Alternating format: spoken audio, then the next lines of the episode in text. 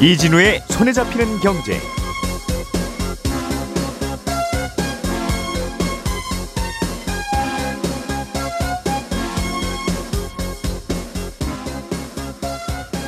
안녕하십니까, 이진우입니다. 이제 막 사업을 시작한 스타트업이나 소규모 회사들은 그 회사에서 일하는 근로자가 5명 이하인 경우가 많고요. 이런 5인 미만 사업장의 근로자들은 근로기준법의 적용도 거의 안 받고 있는데, 정부가 5인 미만 사업장에도 근로기준법을 엄격하게 적용하는 방안을 추진 중이라는 보도가 있었습니다. 잠시 후에 이 얘기 먼저 좀 자세히 들어보겠고요. 6년 전에 있었던 대우조선해양 분식회계 사건을 계기로 도입된 회계제도를 두고 기업들의 불만이 컸습니다. 회계감사 비용이 필요 이상으로 많이 든다는 게 이유였는데, 이런 여론을 수렴해서 정부가 최근에 기존 회계제도를 수정 보완해서 새로운 방안을 발표했습니다. 그럼에도 불구하고 여전히 기업들의 불만은 크다고 하는데, 어떤 속사정들이 있는 건지 오늘은 자세하게 좀 들여다보겠습니다. 6월 12일 월요일 손에 잡히는 경제 바로 시작합니다. 우리가 알던 사실, 그 너머를 날카롭게 들여다봅니다. 평일 아침 7시 5분 김종배의 시선집중.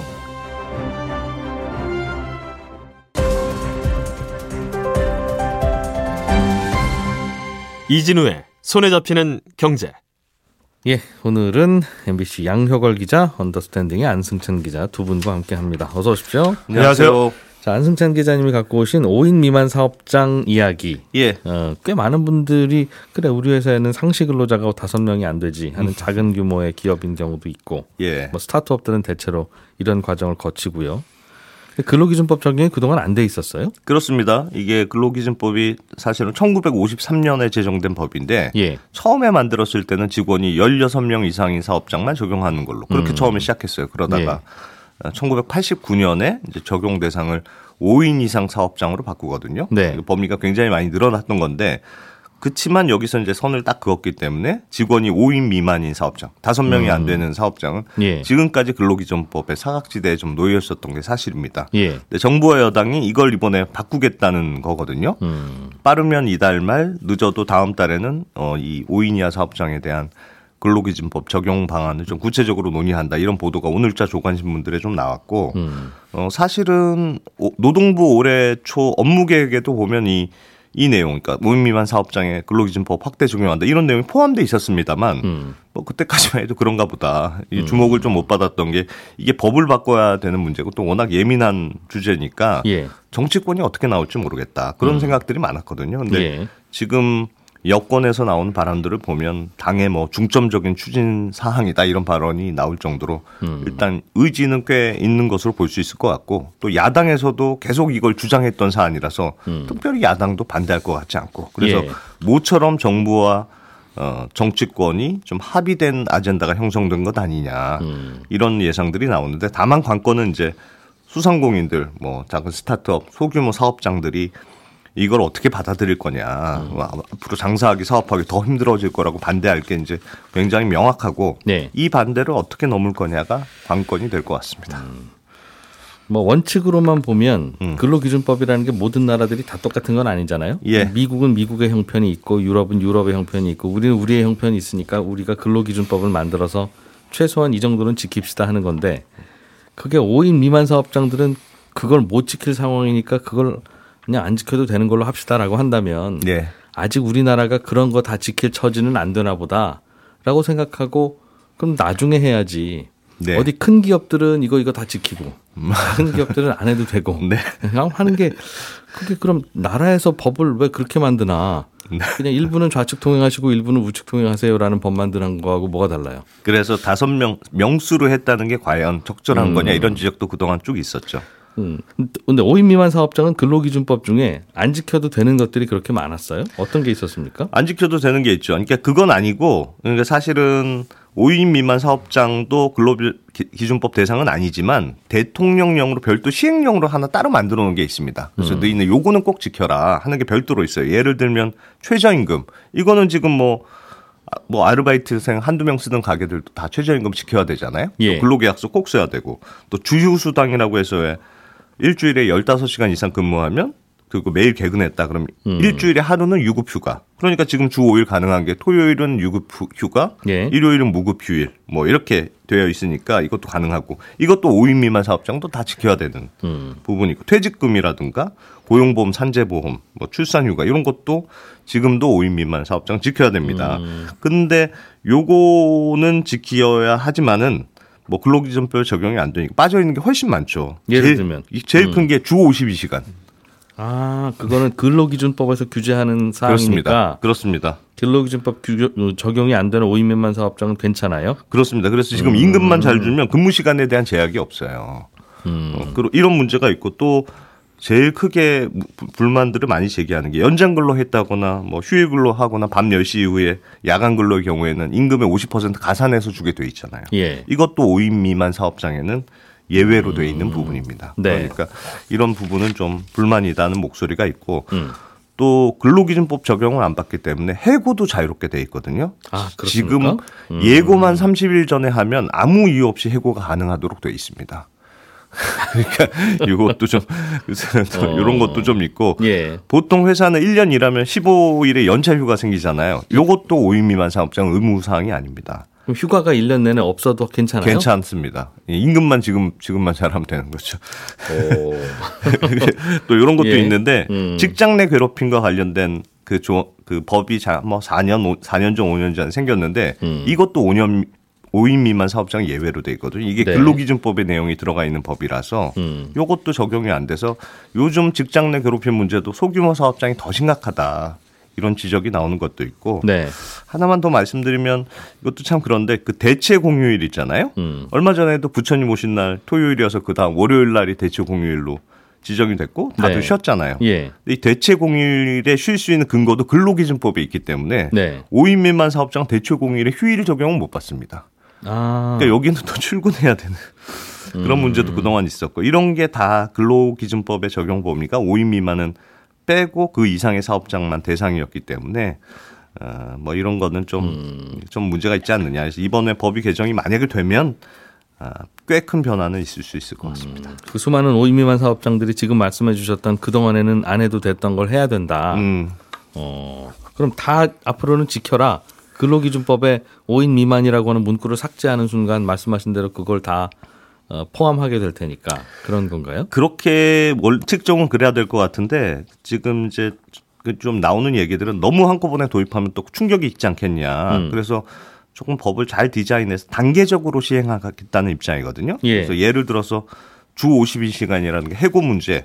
이거는 건들면 너무 충격이 클 것 같아. 네. 그래서 요거는 조금 일단 놔둘 것으로 예상이 되고 그래도 뭔가 효과는 좀 있어야 되니까 가장 실질적으로 임금의 지급에 영향을 미치는 연장근로나 휴일근로 때 50% 가산하는 문제. 아하. 요건 좀 도입하자.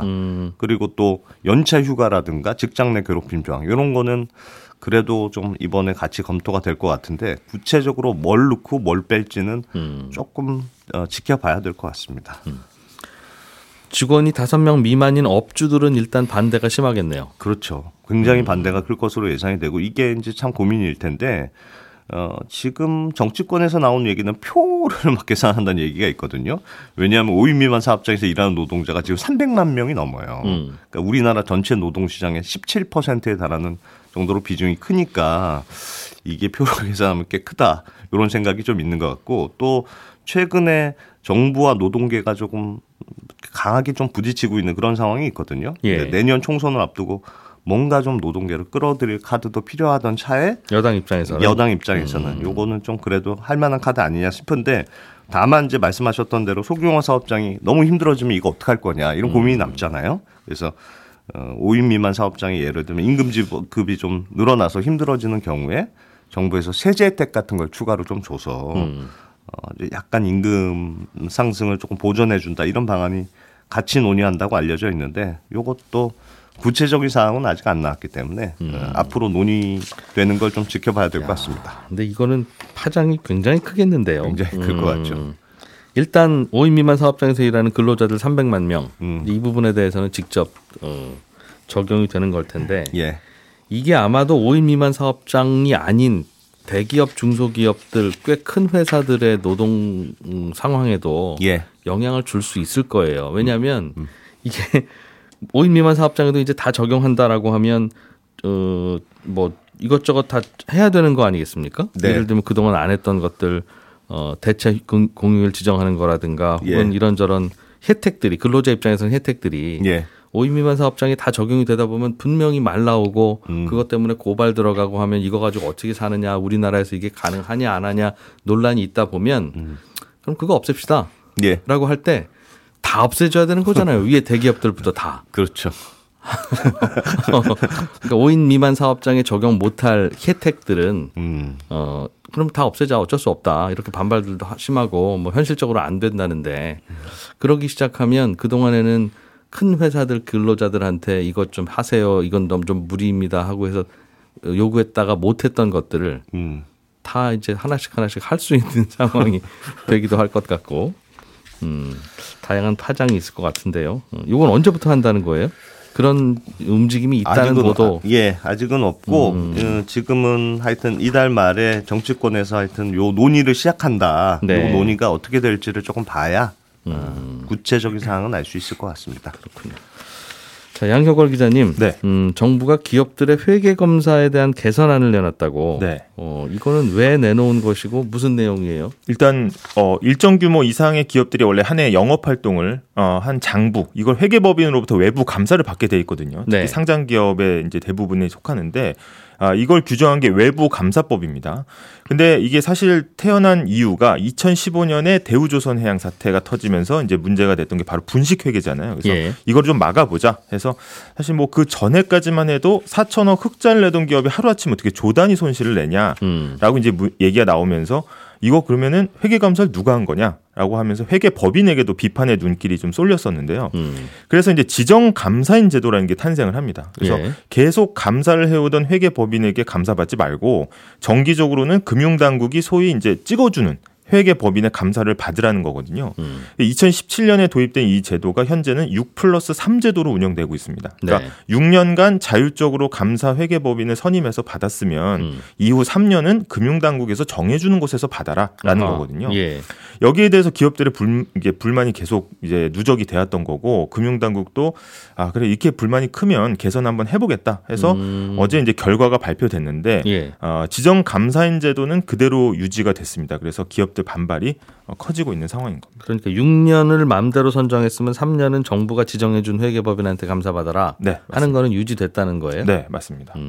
이 취지가 네. 그렇죠. 기업들이 자기 마음대로 회계법인을 찍어서 하다 보니까 네. 회계법인 입장에서는 영업이고 네. 그러면 어떻게 뭐 잘 봐줄 거면 우리 거 하시고 네. 그냥 뭐 그렇게 법대로 할 거면 다른 데 네. 알아보시고 네. 법 없이도 사는 분들이니까 알아서 하시고 네. 하면서 그러니까 이제 대충 봐주고 그러다가 큰일 생기는 거니까 네.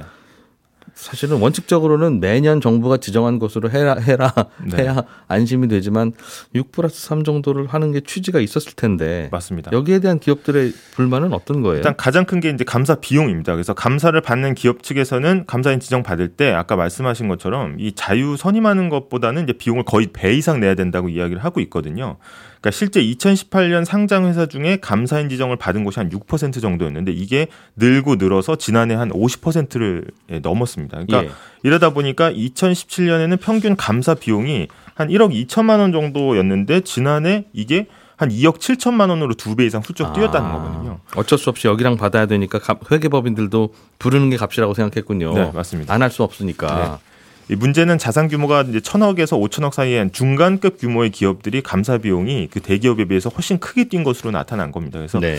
기업들은 이게 회계법인 배만 불리는 정책 아니냐 이래서 폐지를 요구한 겁니다. 네.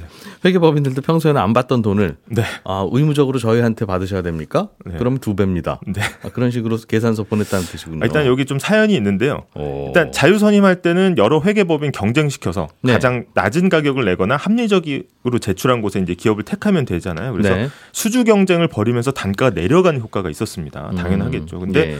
하지만 이런 경우에는 가뜩이나 회계법인들은 수주 경쟁을 펼치는데 감사 한번 뻣뻣하게 했으면 다음 계약도 기대하기 사실상 힘들기 때문에 제대로 된 감사가 되겠냐 이 불만이 나왔었고요. 예. 하지만 지정 감사를 하면은 금융당국이 이번에는 A 법인하고 하는 게 좋겠습니다라고 지정을 해주면 한 번 정도는 거부할 수 있습니다. 이 단가가 안 맞는다라고 하면 두 번째로 지정을 이제 해주는데. 네. 여기는 이제 무조건 해야 되잖아요. 그러니까 이렇게 두 번째로 지정받은 회계법인은 굳이 단가를 낮출 필요가 없게 되는 거고요. 네. 갑과 을이 살짝 바뀌게 되는 겁니다. 아, 한 번은 싫다고 할 수 있군요. 네. 예.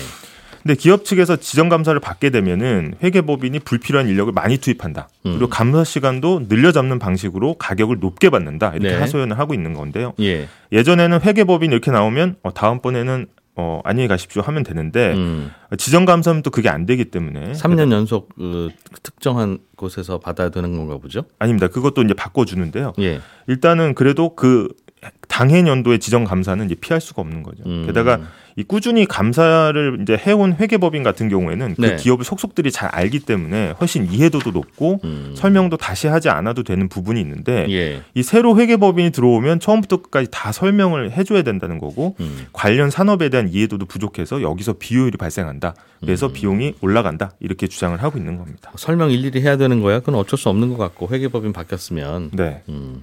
근데 비용 문제는 네.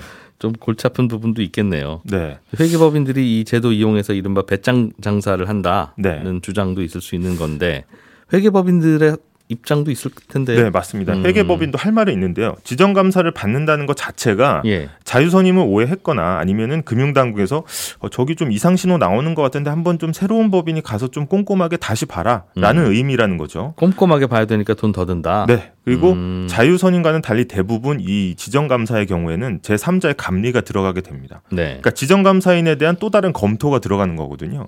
그럼 회계법인 입장에서는 책 잡히지 않으려면 더 꼼꼼하게 볼 수밖에 없는 거고 예. 사람과 인력을 많이 투입해서 정밀하게 감사를 할 수밖에 없다고 주장을 하고 있습니다. 그래서 현장에서는 이제 감사 효율성도 좋아졌다는 평가를 하고 있는데 예전에는 회계법인이 감사는 한다고 하지만 지속적인 수주를 위해서는 기업들 눈치를 볼 수밖에 없어서 감사를 갔는데 현장에서 자료도 제대로 주지 않고 비협조적인 것도 많았는데 네. 지정감사로 가니까 이런 분위기가 많이 개선되더라. 암행어사 출두한 거니까. 네. 그래서 이제 지정감사인 제도 때문에 감사 관련 매출이 늘어난 거는 맞지만 예. 사실 이제 그 감사 관련 요 더 꼼꼼하게 보기 위한 비용이 더 들어간 거다. 게다가 독립적인 감사 측면에서 제도가 좀 효과를 발휘하고 있다. 이런 예. 주장인 겁니다. 더 원가 더 들어간다는 말이군요. 꼼꼼하게 봐야 되니까. 네. 그 말은 뒤집어 말하면 그동안에는 대충 봤다는 얘기이기도 한데 네. 어떤 감사라고 해서 대충 봐도 되는 게 있습니까? 아, 그런 건 아니죠. 사실은 매번 꼼꼼하게 봤어야죠. 네. 그런데 왜 이렇게 비싸요라고 하면 이번에는 진짜 꼼꼼하게 봐야 되니까 비쌉니다라고 하면 그동안에는 왜 그렇게 쌌습니까? 라고 거꾸로 물어볼 때 네. 답이 없을 텐데. 정부 입장은 뭐예요? 정부는 일단 이게 그 주기적 감사인 지정제도가 기업에서는 계속 폐지를 요구해오지만 일단 도입된 지 얼마 되지 않았기 때문에 효과를 이제 있는지 없는지 판단할 자료가 부족하다는 겁니다. 그리고 이 제도 도입 이후에 국제경영개발연구원 IMD에서 회계평가 순위가 상승하는 등 긍정적인 효과도 있었다는 거를 들고 있고요. 예. 감사 보수가 급격히 오른 거는 맞다. 하지만 아직까지도 상장사 매출액 대비해서 감사 보수가 차지하는 비율은 여전히 선진국에 비해서 낮다. 이런 주장도 펼치고 있습니다. 예. 다만 현재 감사에는 자유롭게 선임하는 게 아니라 직권으로 지정해주는 사유가 있거든요. 근데 처음에 제도 만들 때는 11개였다가 27개로 늘어났습니다. 그러니까 굉장히 다양한 사유에서 지정감사 제도를 어떻게 보면 금융당국이 활용하고 있다 이렇게 볼 수도 있는 건데 예. 이렇게 마음대로 하면 되겠냐? 근데 기업들이 불만이 이제 커지니까 16개는 폐지 또는 완화하기로 일단은 좀 한 발 물러섰습니다. 기업들은 그래서 여전히 좀 실망스럽다. 이것 좀 고쳐달라고 하니까. 네. 사실 이제 기업들이 요구하는 게 이제 가장 크게 요구한 게 이거였거든요. 지정 감사인 제도를 이제 폐지해달라 혹은 완화해달라 했는데 예전처럼 그냥 우리가 찍어서 할게. 네. 6+3인데 지금 9+3이라든지 아니면 6+2 이렇게 좀 완화해달라는 게 그것도 안 됐거든요. 그래서 예. 일단 실망스럽다는 반응이 가장 크고요. 다만 이제 금융위에서 추진 중인 이제 외관법 제도 중에 하나인 연결 내부 회계 관리 제도가 있습니다. 이게 자산 2조 원 미만 상장사들은 제도 시행을 5년 유예해 줬는데 그럼 2029년부터 이제 실시를 하는 거거든요. 이게 뭐냐 하면은 이 신뢰성 있는 회계 작성과 공시를 위해서 전산 시스템으로 회계 처리를 일괄적으로 하게 되는 겁니다. 근데 네. 아무래도 전산 시스템으로 전환을 하다 보니까 시스템 구축도 필요하고요. 여러 가지 이제 비용이 들어가기 때문에 기업 입장에서는 또 부담이 굉장히 컸거든요. 그래서 네. 이거를 자산 2조 원 미만 상장사들은 좀 이제 유예를 해준 겁니다. 아, 기업들이 이거 전산 프로그램 파는 회사들은 악재네요. 내년부터 도입이니까 다 올해부터 이거 도입하려고 준비했을 텐데 네. 5년 미뤄지면. 네. 하지만 여전히 이제 기업들의 요구 사항이 받아들여지지 않았다. 네. 갈등은 여전히 이제 진행 중입니다. 그렇군요. 네, 안승찬 기자, 양효걸 기자 두 분의 정리였습니다. 광고 잠깐 듣고 친절한 경제로 이어가겠습니다.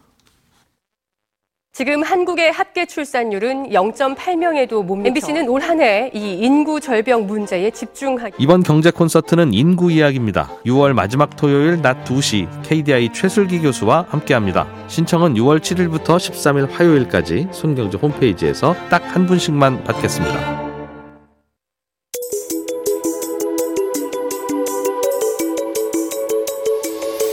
경제를 생각하는 사람들의 즐거운 습관, 이진우의 손에 잡히는 경제를 듣고 계십니다.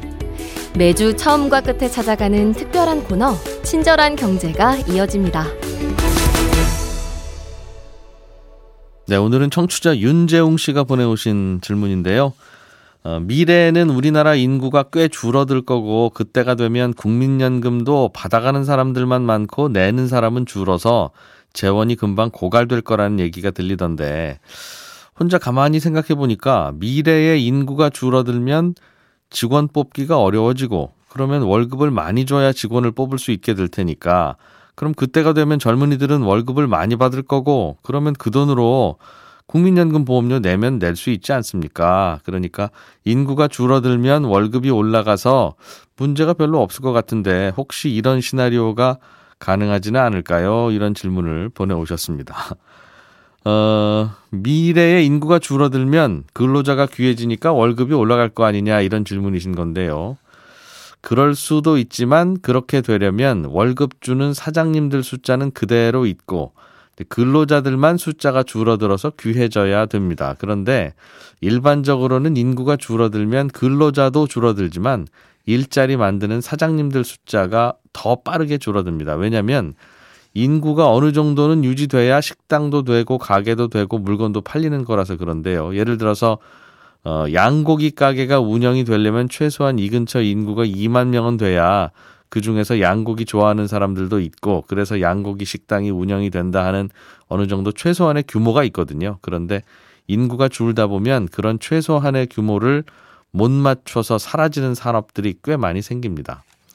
근데 다만 우리나라는 어차피 우리나라 인구 규모에 맞춰서 경제가 성장해 온 건 아니거든요. 전 세계 시장을 상대로 수출을 하면서 경제가 커온 나라라서 우리나라 입장에서는 우리나라 인구가 감소하는 것보다는 오히려 세계 인구가 감소하는 게 더 큰 걱정거리이긴 한데요. 즉 우리나라는 수출로 먹고 사는 나라니까 인구가 줄어도 수출만 잘 되면 큰 문제는 아닌 건데 질문하신 대로 인구가 줄어서 직원 구하기가 어려워지고 임금이 올라가면 수출하는 회사도 그 높은 월급 다 주면서 채산성 맞추기가 어려워지고 그러면 문제가 생길 수도 있을 겁니다. 그래서 미래에 우리나라 인구가 줄어들면 우리나라 경제는 망하는 겁니까? 그 질문에 대한 답은 우리나라가 내수 위주의 경제라면 그렇게 될 가능성이 높지만 다행히 수출 비중이 높은 나라이기 때문에 줄어든 인구로도 현재의 수출을 유지하면 괜찮고 못하면 문제가 된다. 이게 결론이겠습니다.